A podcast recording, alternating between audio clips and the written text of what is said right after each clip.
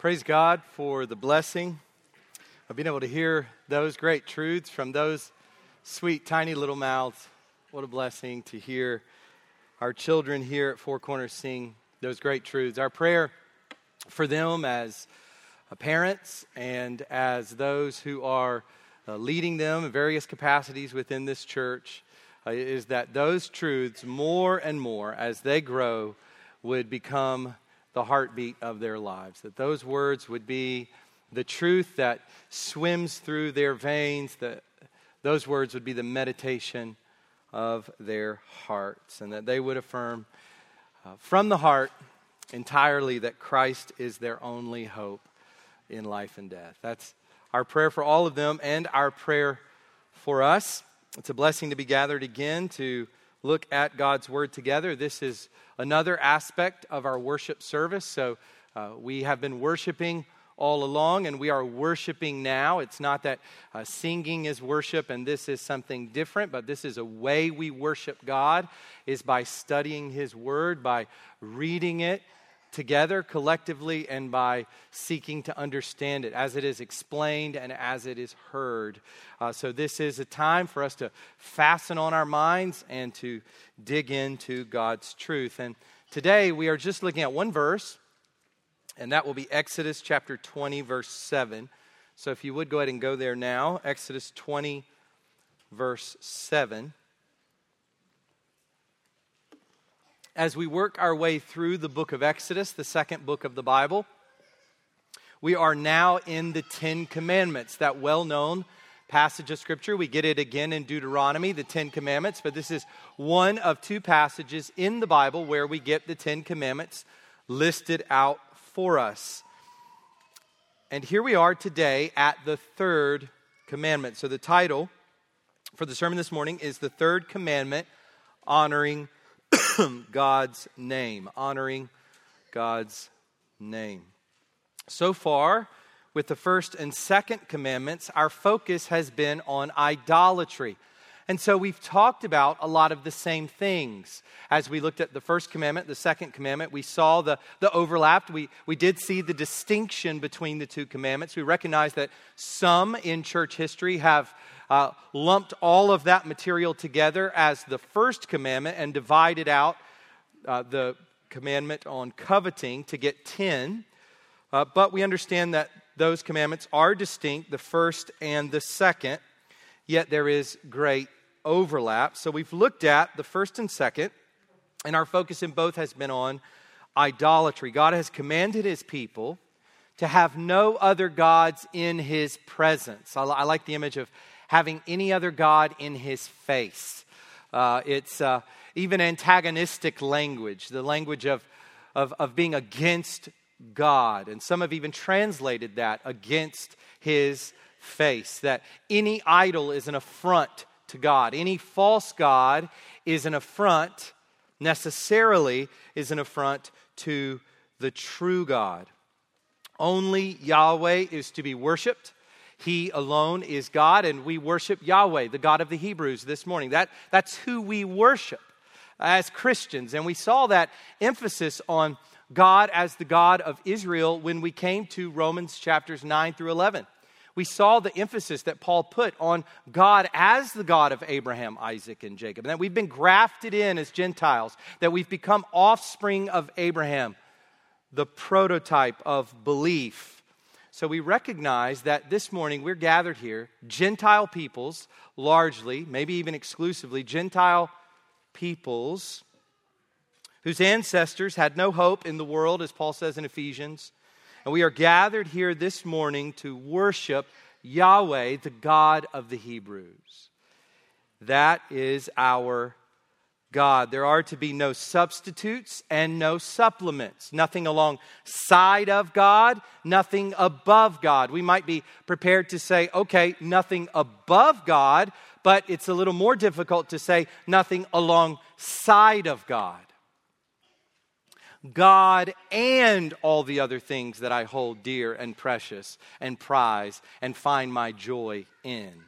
God plus Yahweh plus.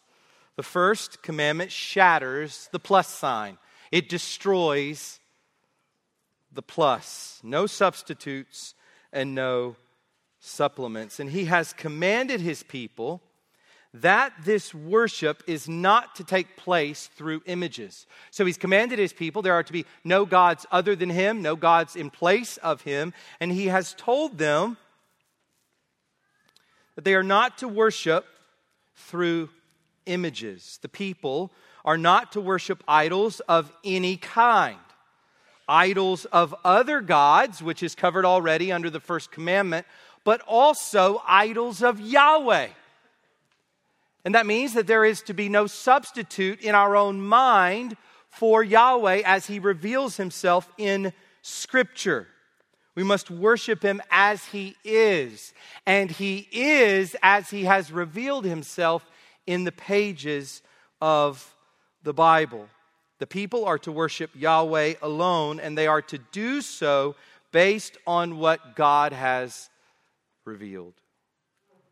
God's people are not to invent their own gods.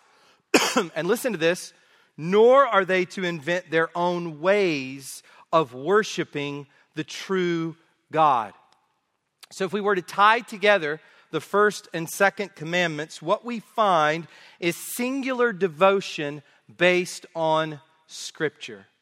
I think if we could, in our minds today, figure out what, what is the essence of the first and second commandment, if you tie them together, given how, how closely uh, connected they are, if we tie the two of them together, I think what we're looking at here for us as we set our minds to worship God alone is singular devotion based on Scripture. And here's the thing if we do not base our worship of God on Scripture, it will not be singular devotion. It will be something other than worship of the true God. We are very good at changing God's nature to accommodate our sin. We are very good at, at, morphing God into something other than who He really is so that He can just take in all the things that we want in life. We try to coerce God, we try to control God, transform God. So, this must be singular devotion based entirely on His Word. I was listening to a John Piper sermon last night and just really set my heart on fire. He was talking, as Piper always does, about joy. And I think what we are looking at as we think about the first and second commandment together is an all consuming joy in the one true God. Piper makes the point that the way you actually praise something or someone is by your satisfaction in that object. That the extent to which you are satisfied in that object, you are pleased in that object, you receive pleasure in that object is the extent to which you are praising it. And so, as we think about the first and second commandment, we are looking at all consuming joy in the Lord. That's what it means to obey from the heart in the power of the Spirit through Christ, the first and second commandments. Now, we know from Jesus' words in Matthew chapter 22, verse 37, that really what we're talking about here is loving God. That's what we're talking about, loving God. That is what is being defined for us as we're unpacking these commandments. Many people say they love God. Uh, you will hear that from a lot of mouths. Yes, I love God. Yes, I love God. Do you love God? You probably would get many people, if we just go out and begin to ask, that would say, oh, yeah, yeah, I mean, I, I, I love God. But if we want to know what it means to love Him, to truly love Him, we need to look here at the Ten Commandments.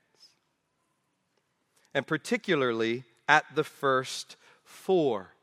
As we saw from Matthew 22, as we began this, this little mini series within the series of Exodus, what we saw is that Jesus defines the commandments, or he encapsulates the commandments in these two to love the Lord your God and to love your neighbor as yourself. Love the Lord your God with your whole self and love your neighbor as yourself. That is the whole law and the prophets. And what we find, interestingly, is that in the Ten Commandments, the first four deal explicitly and specifically with love of God. They have a, a, a very explicit vertical dynamic, and the latter six deal with the horizontal aspect love of neighbor. And so, as we are looking at these first four commandments, we are beginning to hang some meat on the skeleton of this idea that can be quite vague of loving God.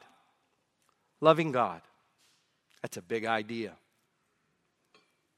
It's a big, sometimes vague idea that we need clarity on, we need substance to. And what the, these first four commandments do is they help us understand in our practical living, in our daily lives, what it means to truly love God.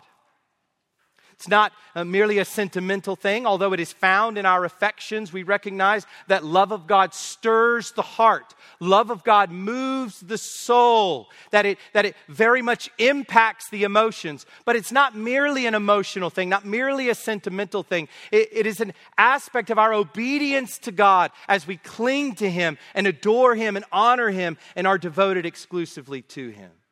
That's what it means to love Him. You can have all the fluttery feelings about God that you could possibly imagine and disobey Him and live for your own glory and your own self. That is not love. That is not covenant loyalty. That is not loving the Lord our God with all our heart, mind, soul, and strength. Today, our focus shifts from idolatry to God's name first two commandments dealing with idolatry, dealing with false worship. And now we move to God's name, honoring God's name. One of the ways we love God is by honoring his holy name. Maybe that's not something you've really put together before. And I think in our culture, as I said before, the sentimental way that we uh, define love, it, it just strips it of any substance. But here we see that one of the ways we concretely love God is by honoring his holy name. Today, as we've already talked about, is Palm Sunday. And I think about the words of the people as Jesus is coming into Jerusalem. We read this in John chapter 12, verse 13. These are the people as Jesus is approaching and entering Jerusalem. So they took branches of palm trees and went out to meet him. And what were they saying? They were crying out, Hosanna, save us now. Blessed is he who comes in the name of the Lord. Blessed is he who comes in the name of Yahweh, even the King of Israel. Blessed is he who comes in the name of the Lord. Listen to how John Frame relates Christ to the third commandment. I love the way he ties Christ so explicitly into these first three commandments, and here particularly the third. This is what he writes God's name is located par excellence in Jesus Christ. The only name given by which we must be saved, to which every knee shall bow. So the third commandment is fulfilled in Jesus. When we think name of God, we should think Jesus. He goes on to say, We have seen that Jesus is our exclusive object of worship, first commandment, and the true image of God, second commandment. Now we see that he is the name of God par excellence. To despise the name of God is to despise Jesus, and vice versa. Maybe you haven't put those two things together before. That to misuse the name of God, to dishonor the name of God, to not treat as holy the name of God, is to dishonor Christ Himself, who is the name of God incarnate, who is the name of God par excellence. If you would please stand with me as we read our passage together.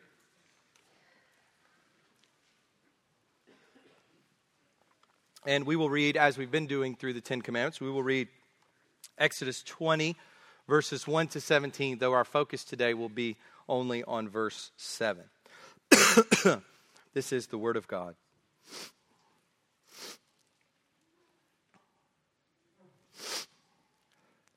And God spoke all these words, saying, I am the Lord your God who brought you out of the land of Egypt, out of the house of slavery.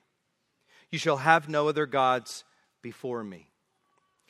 You shall not make for yourself a carved image or an idol or any likeness of anything that is in heaven above or that is in the earth beneath or that is in the water under the earth. You shall not bow down to them or serve them, for I, the Lord your God, am a jealous God, visiting the iniquity of the fathers on the children to the third and the fourth generation of those who hate me but showing steadfast love to thousands of those who love me and keep my commandments. And then our verse for today you shall not take the name of the Lord your God in vain, for the Lord will not hold him guiltless who takes his name in vain. Remember the Sabbath day to keep it holy. Six days you shall labor and do all your work, but the seventh day is a Sabbath to the Lord your God. On it you shall not do any work, you or your son or your daughter, your male servant or your female servant, or your livestock, or the sojourner who is within your gates. For in six days the Lord made heaven and earth, the sea and all that is in them, and rested on the seventh day. Therefore, the Lord blessed the Sabbath day and made it holy. Honor your father and your mother, that your days may be long in the land that the Lord your God is giving you. You shall not murder. You shall not commit adultery. You shall not steal. You shall not bear false witness against your neighbor. You shall not covet your neighbor's house. You shall not covet your neighbor's wife, or his male servant, or his female servant, or his ox, or his donkey, or anything that is your neighbor's. You can go ahead and be seated. so that's what we'll be looking at as we go through, and we're in the third commandment today. So let's pray and ask for God's grace to give us understanding of His Word, that He would convict our hearts, that He would lift us up. You know, we're all in different places. Isn't it amazing uh, this morning that the Holy Spirit is working in each of us? That the Holy Spirit is able to see precisely the way in which this text, the way in which this sermon needs to be sort of served up as we think about God's word as food, needs to be served up to the palate of each of us, the way in which it needs to be injected into every individual heart. The Holy Spirit can do that work. And so let's pray that He would in every single one of us. Father, we thank you that you have given us the Holy Scriptures. You have given us your word to feed us. And uh, you have told us, Blessed is the one who meditates on it day and night, who delights in it, who loves your word. Father, we pray that you would help us this morning to love it practically in listening, in laying open our hearts before your face and letting the text fall upon each of our hearts. Lord, we are all nowhere near where we ought to be.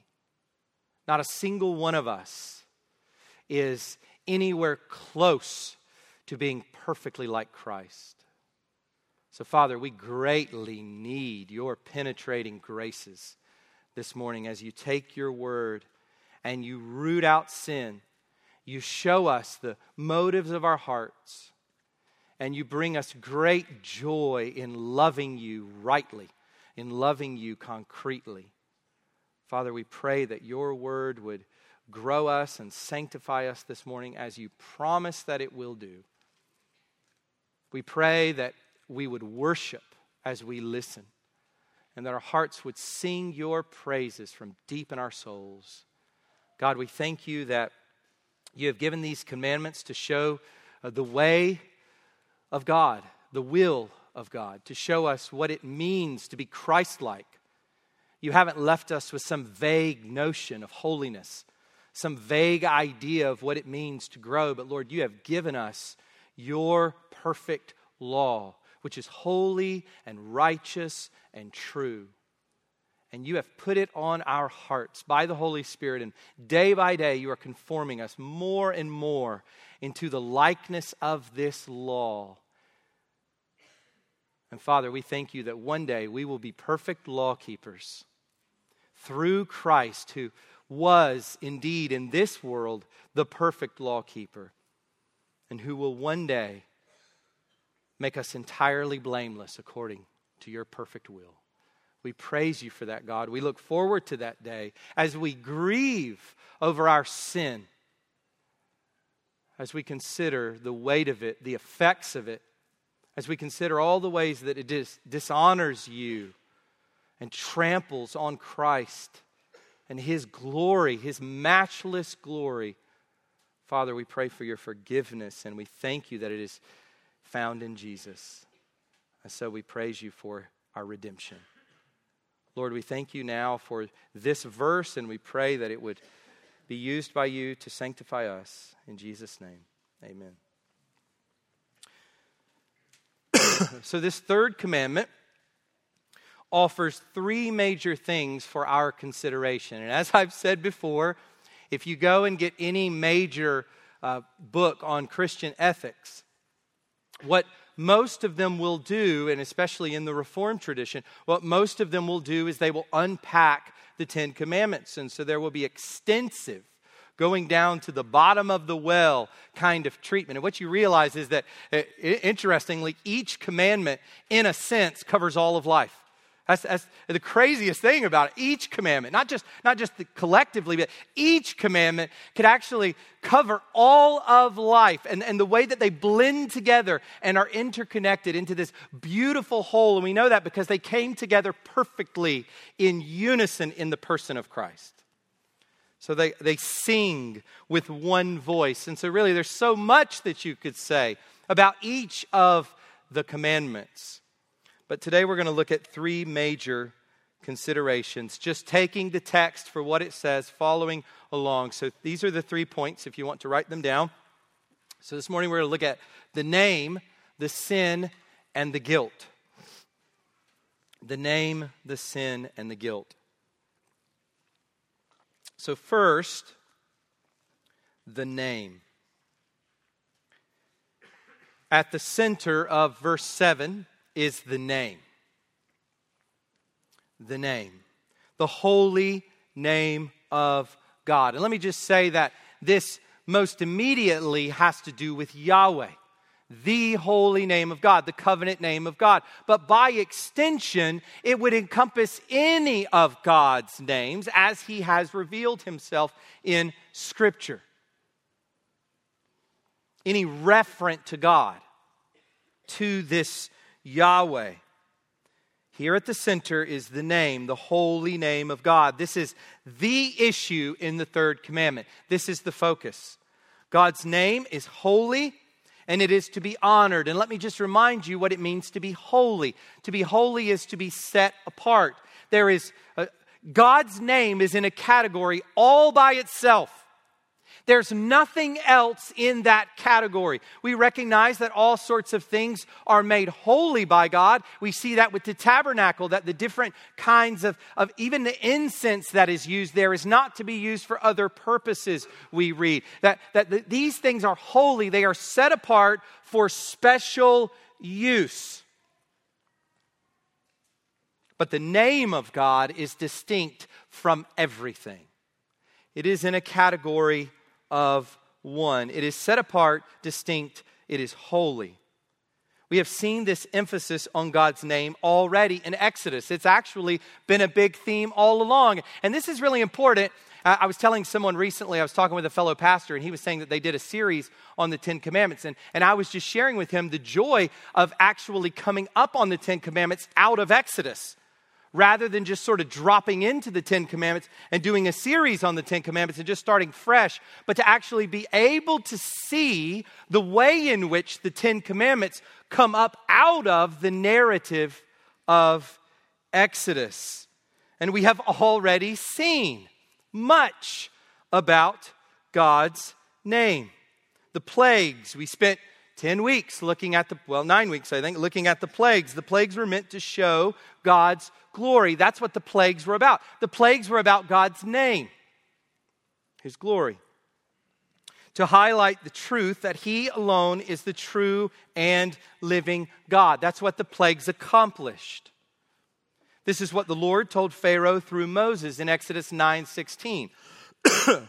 Very explicitly, Moses, by the Lord, says this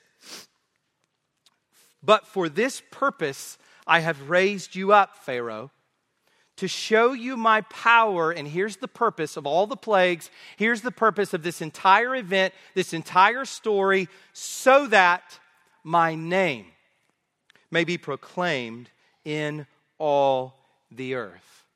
That's the purpose of the plagues. That's the purpose of all that God does. That's the purpose of your salvation and my salvation is that God's name might be proclaimed in all the earth, that God's name might be proclaimed for eternity by our mouths, by other saints, and by God's holy angels. That's the reason God saved us ultimately. It's not just about us, it's not about us ultimately at all. It is about the glory of God's name. And the reason for this is because God's name, think of it this way God's name is full, God's name is packed. The names of the idols are empty, but God's name is full. All the gods of Egypt, all their names, you could go through and list all the different deities of ancient Egypt, all the so called gods, all the demonically inspired false gods, and they are absolutely empty, like air, like breath. They, in contrast to God, whose name is full, are empty. And that is because the gods of Egypt are nothing. Their names are empty because they are nothing. Their names are empty because they themselves are empty.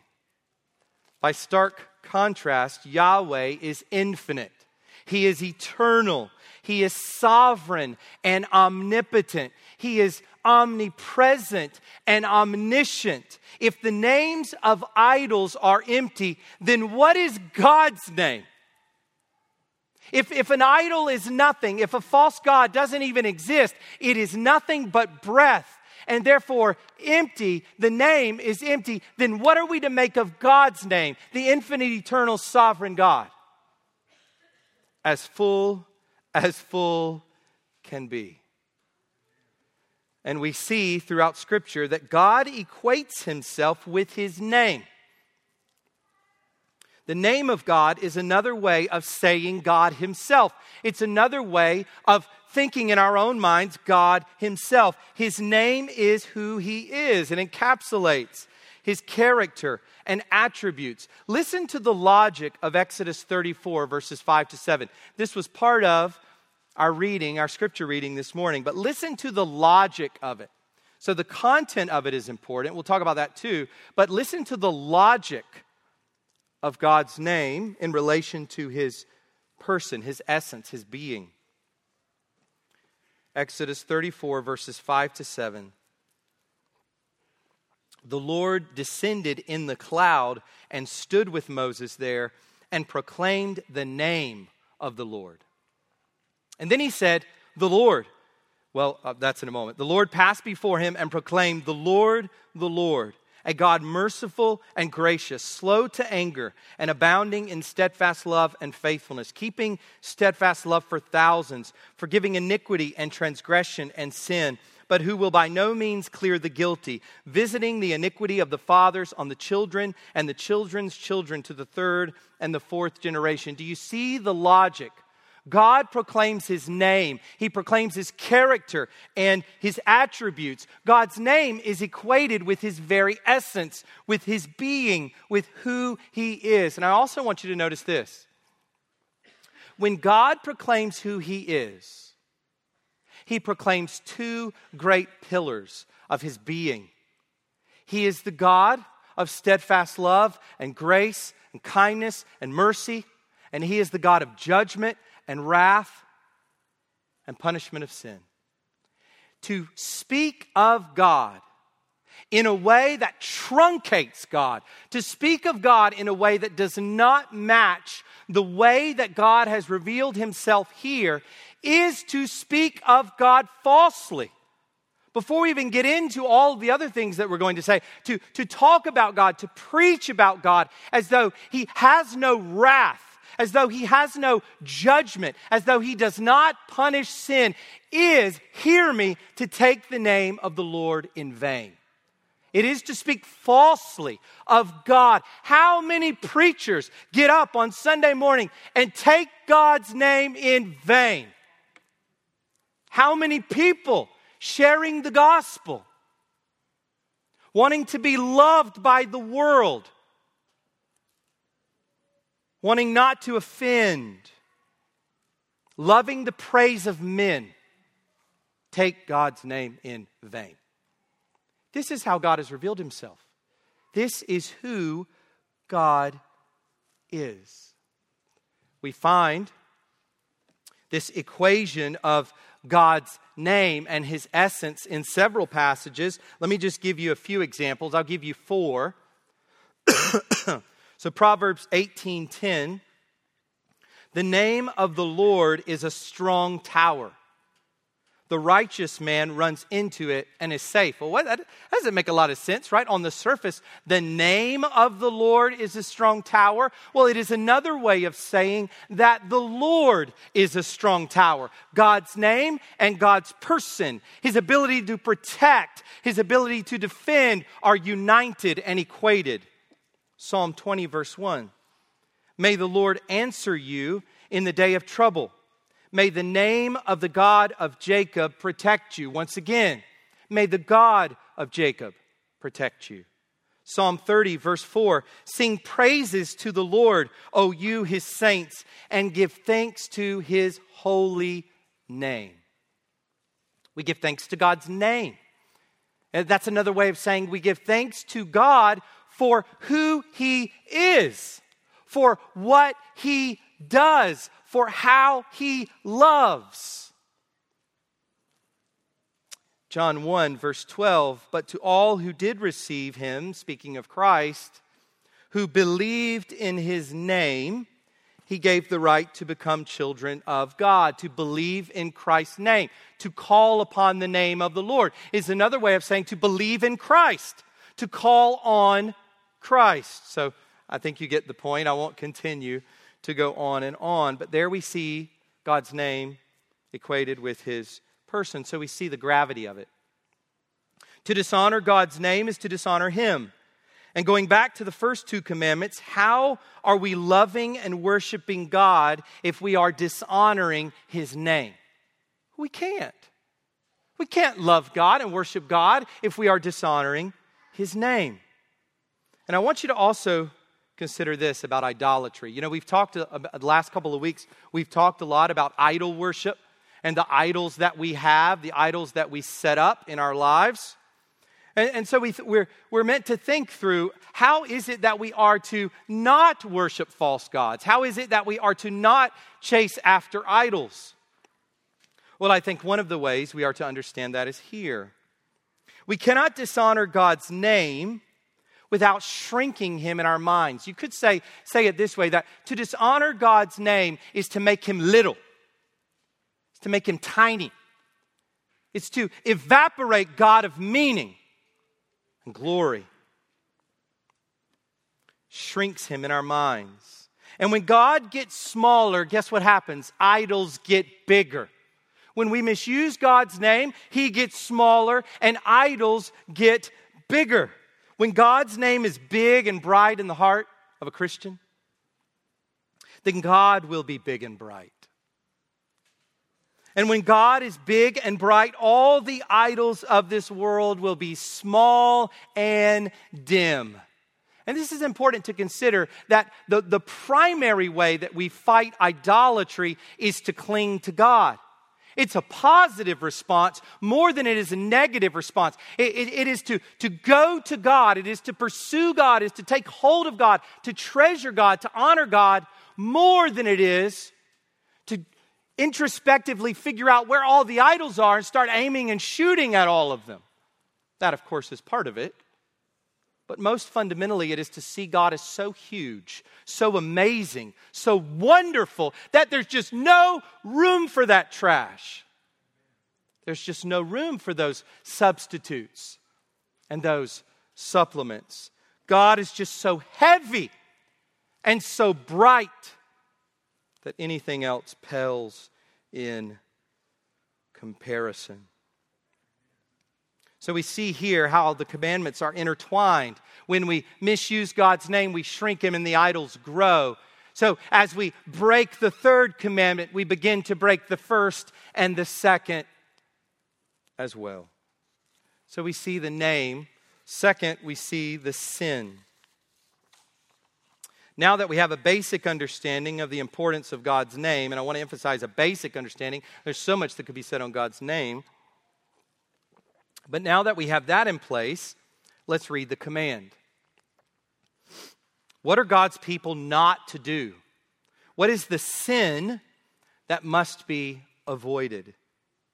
Here's what it says You shall not take the name of Yahweh, of the Lord your God, in vain. Or as the NIV more freely renders it, you shall not misuse the name of the Lord your God. So, what is Moses saying? To take the name or to take it up or to lift it up implies on one's lips or in one's speech. Now, it doesn't say that explicitly here, and that's why there's a broader understanding of what's going on here in the commandment, but it is understood, I think, in this language that we have of taking it up on one's lips. You would say the name of God, and so that's also implied through the name itself. This idea is spelled out more explicitly in Psalm 16:4, where the language is used very much with regard to speech. The sorrows of those who run after another God shall multiply. Their drink offerings of blood I will not pour out. And here's the, the parallel or take their names on my lips. You see the same language being used there, and it has to do there with a connection to speech.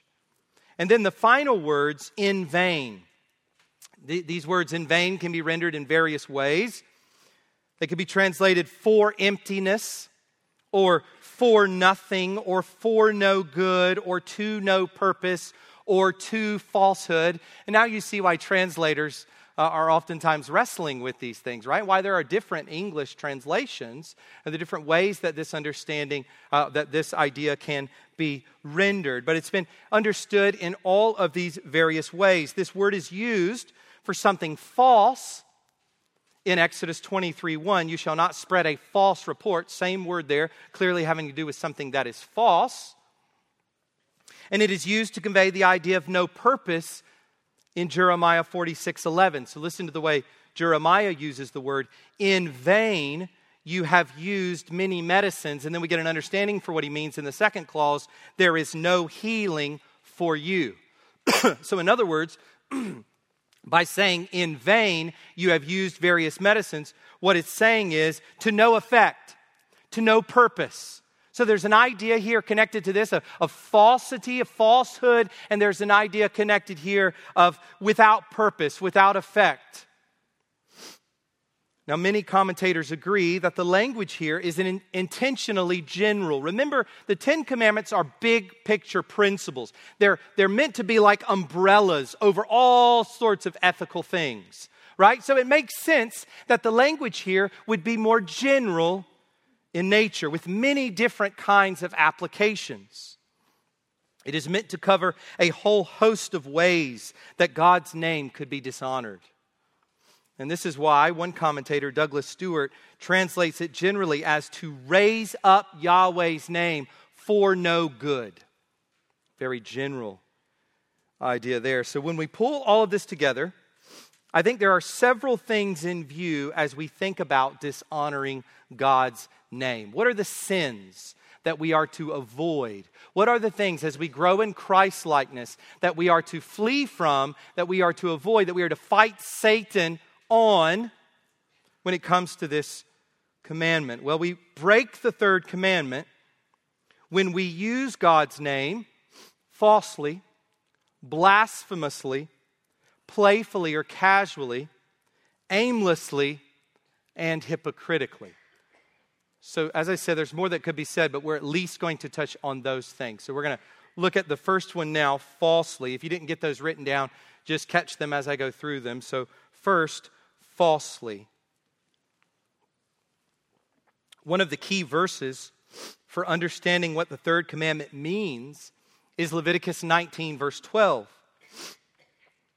It's very explicit there. You shall not swear by my name falsely and so profane the name of your God. I am the Lord. So we know that whatever else the third commandment has to do with, that it has to do with swearing falsely by God's name. And we recognize that oaths played a major role in ancient society, and this was the case in Israel as well. In fact, in Deuteronomy chapter 6, verse 13, the Lord says this It is the Lord your God you shall fear, him you shall serve, and by his name you shall swear. So the Israelites were not to swear by the false gods, they, they were to swear by the true God. They were to swear by Yahweh's name.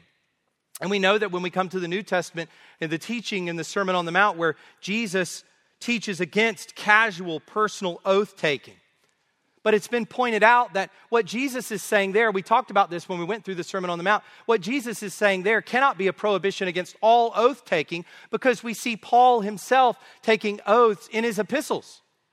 For example, in Philippians chapter 1, verse 8, Paul very explicitly says this For God is my witness. Well, that's an oath. I bring God as a witness in the witness stand in this courtroom that what I am about to say is true. We see that a couple times in Romans. I am bringing God in as a witness to what I am about to say. And then he goes on to say how I yearn for you with all with all with the affection of Christ Jesus. Paul is calling God as a witness. He is taking an oath in God's name. And so we recognize that this commandment specifically prohibits doing that deceitfully. What if Paul had said that just to gain favor? What if Paul had said that because he maybe wanted more money? Or he just thought it would be kind to say? Right? This would be polite. But politeness can get us into trouble right? He, he's just gonna be polite. He just wants to be nice. And so he, he exaggerates his language, he inflates his language, and he says something here with God as his witness that is not true. That would have been sin. That would have been breaking the third commandment. To, go, to call God as witness to something that is false. And, and so, as we go through each of these, I want to look at the contrast. The contrast is honesty. The contrast to, to this falsity, to falsehood with regard to God before God's face is honesty. When we are speaking, and particularly with regard to the Lord, we are to speak not with falsehood, but with honesty. Second, to break the third commandment is to speak blasphemously, to blaspheme. To blaspheme means to speak against. That's what it means. Leviticus 24, verses 15 to 16 says, Whoever curses his God shall bear his sin. Whoever blasphemes the name of the Lord shall surely be put to death. Remember, after Job's calamities, all that stuff happens to Job. It's absolutely horrific. We read that and we think we can understand. We don't understand. What Job went through in Scripture is absolutely horrendous. Children dead, He's just stripped everything, maximum suffering. What does his wife say? Curse God and die. Your life is nothing. Curse God and just die, Job. It is to blaspheme the Lord. It is to impugn God's character, to use his name in a way that does not lift him up as the God that he is in splendor and glory and faithfulness and power but it is to tear God down, to use his name in a way that does not lift him up, but tears him down. And so here, I just want you to consider the effect of grumbling. We talked about grumbling before, and you may not think that, you know, grumbling really has anything to do with the third commandment, but just consider what's happening when we grumble as Christians. Oh, we know God's in charge. In our soul of souls, in our heart of hearts, in our inner being, as Paul says in Romans 7 22, we know God is in charge. Things aren't going our way we, we may think we're directing it at the lawnmower or the dishwasher or our, our, uh, our friend or our child or, or spouse or coworker, but, but really, where's it going? Where's the grumbling going? It's just going right up to the Lord. To impugn his name, to impugn his character, fussing at the Lord we recognize there's a place for lament, there's a place for pouring our hearts out to God. We talked about that when we talked about grumbling. But just consider what is involved. When in discontent and lack of joy and lack of gratitude, we shake our fist or even our pinkies at the Lord our God because we're just not happy. I should be happier. I should be more comfortable. I should have more money by now. Why am I still sick? Whatever. Grumbling against the Lord. The contrast to this is gratitude and praise. It is to live always before the Lord with this exuberant praise, this joy in God. That is the opposite of blasphemy. The opposite of blasphemy is to live sleep, and breathe grateful praise unto the Lord. Third, we break the third commandment, we disobey God, we do not follow God's will when we speak playfully or casually with regard to God's name. And here I would put the word casually or flippantly. It is to treat God's name like a game is to treat God's name like a petty thing, like a playful thing, like something to be tossed around at will without regard for its holiness. You know, we all have those things. You know, I even have certain books. I have a lot of books, and some of them are ones that you get off the shelf very carefully and you open up very carefully. You even smell it, it smells very nice. And you, you, you flip the pages and, and then you carefully put it back onto the shelf. And then there are those books where I'm quite happy to leave on the table where my two year old will take a bite out of the corner or spill water on it or whatever else. It's just, it, it, it, won't be that much of a big deal to me if that book happens to perish under the weight of a toddler. that is the difference in how we treat God's name. Is it like that thing that we, that we put up? In a holy place, in a separate place, eh, in a place so that it, so that it is kept intact, so that it is looked at well? Or is it just thrown in the corner on the floor like our socks at the end of the day? How often do we treat God's name like dirty socks? we could put expletives here like, oh my God, when people say that in a non worshipful way.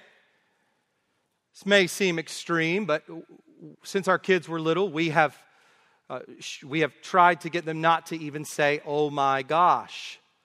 There's other ways you can say that. Wow, oh man, oh my goodness, or whatever else. But oh my gosh sounds so much like oh my God, but we use it all the time. And sometimes we speak so fast that it really sounds like we're saying, oh my God.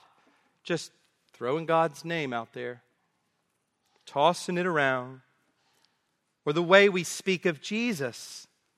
You hear people sometimes get angry. I was sitting next to a guy on the plane as I was going to the conference in California, and I just heard him just in anger just say Christ's name, just so so angry because his, his computer wasn't working.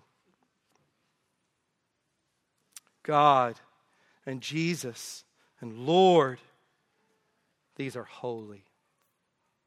These are holy words. We could put irreverent humor here. Not humor in and of itself. Humor is part of our being made in God's image. It's a wonderful thing. And when we see the wit and the intelligence involved in good humor, it really does glorify God and the genius that God has given humanity when something is truly funny. And yet we recognize that sometimes our humor is irreverent, that it treats God's name playfully and casually and flippantly.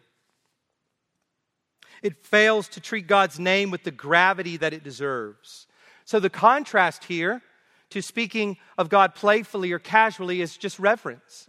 It's reverence, it's awe. It is beholding God with his names as something not to be used lightly. And I, I was talking to our kids about this with some of the songs that use the word hallelujah. That's holy. Hallelujah means praise Yahweh. And the way some of these singers and artists throw around hallelujah, that's praise of Yahweh. May that not be found flippantly in any of our mouths or any of the mouths of our children. We are talking here about reverence. And fourth, it is to speak or use God's name aimlessly. You could also say here mindlessly. This is connected to what we just said, but it is a little different sometimes. In our Christian speech, we do this, or even in our prayers, we use the name of God repeatedly as filler language. This is one of those subtle things, and sometimes we don't, we don't even really think about it. That's the whole problem, right? That's the whole problem, is that we're not thinking.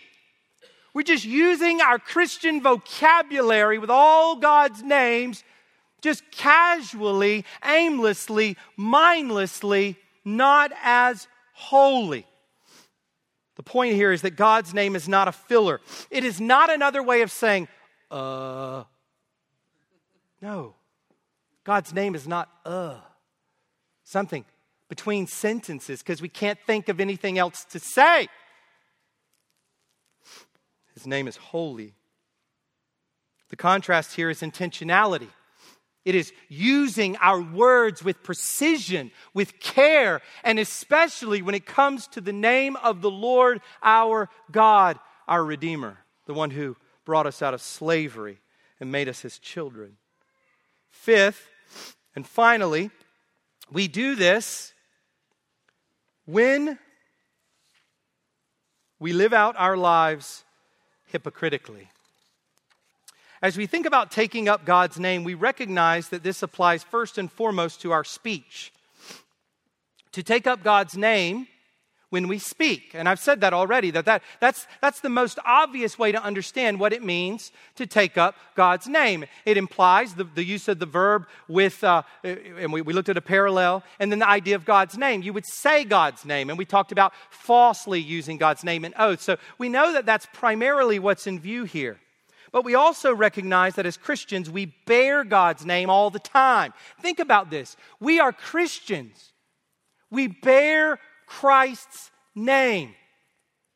Remember, Christians were first called Christians in Antioch. We, we look at that, na- that language, it etymologically comes from the name of Christ. We bear his name. We carry his name around with us everywhere we go. And so I think this commandment also touches on hypocrisy. We lift up God's name to falsehood when our profession of faith doesn't match our lives when we say we're for God, but then we live like the world. Yes, I'm a Christian. Yes, I love God. And then we just smear our faces in the same grime, the same sewage that the world does. That's not honoring God's name. That's not keeping the third commandment. Are we not lifting up God's name to emptiness, to no purpose, to no good, to falsehood when we hypocritically carry out our Christian lives, when we say one thing and do another? Of course we are. And the contrast to this is integrity love from a pure heart, not to please people, but from a pure heart. integrity of life, not like those Pharisees doing what they do before the eyes of people, but living the same way when you go on a trip and you're in a hotel room all by your lonesome self that you do when you're in your living room with company over with your wife and your children. That's upholding God's name. The same all the time because we bear it. Finally, and briefly, as we finish up, we see the guilt the name, the sin, and the guilt. Look at the latter part of verse 7. For the Lord will not hold him guiltless who takes his name in vain. Here, I want to make just one general observation. Misusing God's name does not go unnoticed. God makes a special mention of that here. And we know that no sin goes unnoticed, right? But, but God makes special mention here that misusing his name does not go unnoticed. It is a particular affront to the Lord. And so the commandment here mentions the guilt that is incurred by one who does this.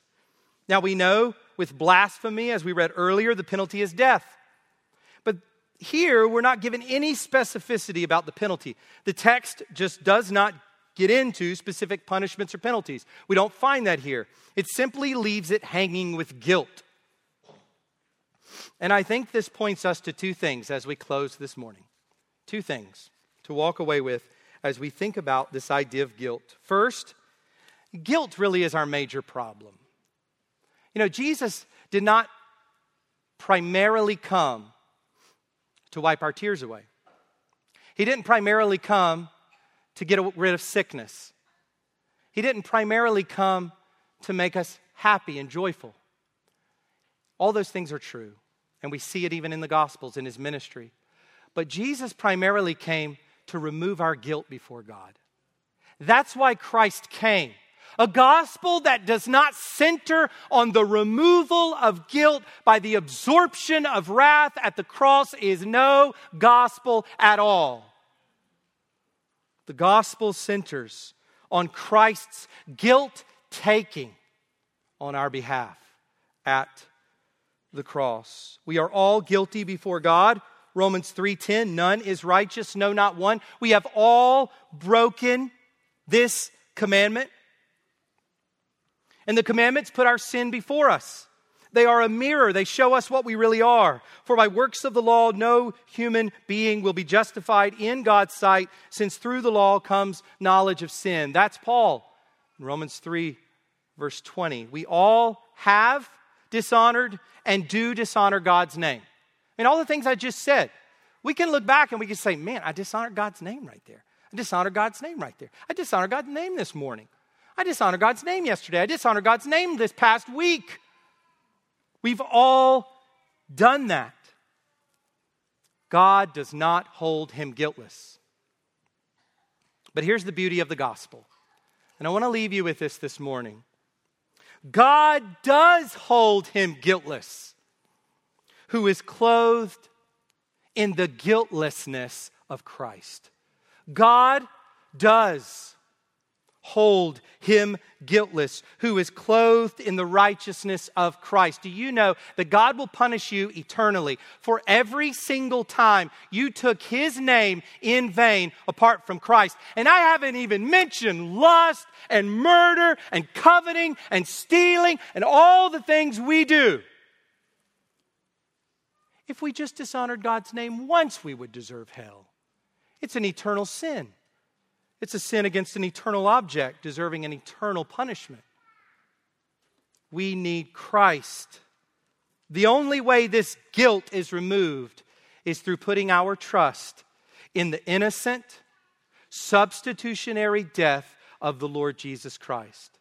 He was perfectly sinless and he took our sin upon himself at the cross, paid for it so that we, by trusting in him, could be free of all guilt. Praise God. That's why that's why we worship God and we come together on Sunday mornings, is because our guilt is removed. Yeah, He's going to get rid of our tears. Yeah, He's going to get rid of our sickness. Yeah, we're not going to age anymore, but we're no longer under God's wrath.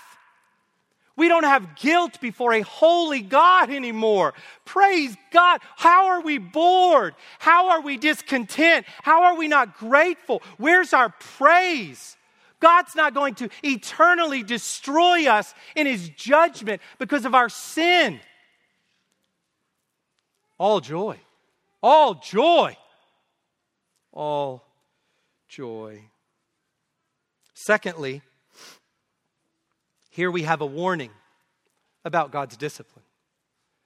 As we read this, we recognize, yes, that our guilt's removed in Christ. But we are also, as Christians, meant to read this and ponder the discipline of the Lord. God disciplines his children. God's not going to just let us do our do, do we let our kids do that? I hope not. Just go their own way just continue to do the things that they ought not to do. No, we, we discipline them, we bring them back into the circle of blessing, as Tedd Tripp talks about. We bring them back into the place of honoring and obeying mom and dad. And that's exactly what the Lord does. So scurry on down those side paths, climb those side mountains, and watch the heavy hand of the Lord our God bring you or spank you back into his circle of blessing. The Lord's discipline is real because his love is real. Hebrews 12, he disciplines the son whom he loves. So beware and be warned of the disciplining hand of the Lord our God. Let's pray. Father, we thank you for your word. We thank you for this commandment, which, as Kyle prayed earlier, is grace. It is grace, Lord, because you're instructing us unto the way of eternal happiness in your presence. You're instructing us into the way of pleasures forevermore, into the way of honoring you and relating to you unobstructed. Lord, we thank you that You've given us this teaching, this counsel. We pray, God, that you would help us to obey your word from the heart by the Spirit for the glory of Christ. Thank you for this time to celebrate the Lord's Supper as we approach Easter, as we approach, approach Good Friday and Resurrection Sunday. Lord, turn our hearts to you in this very particular time of remembrance. In Jesus' name, amen.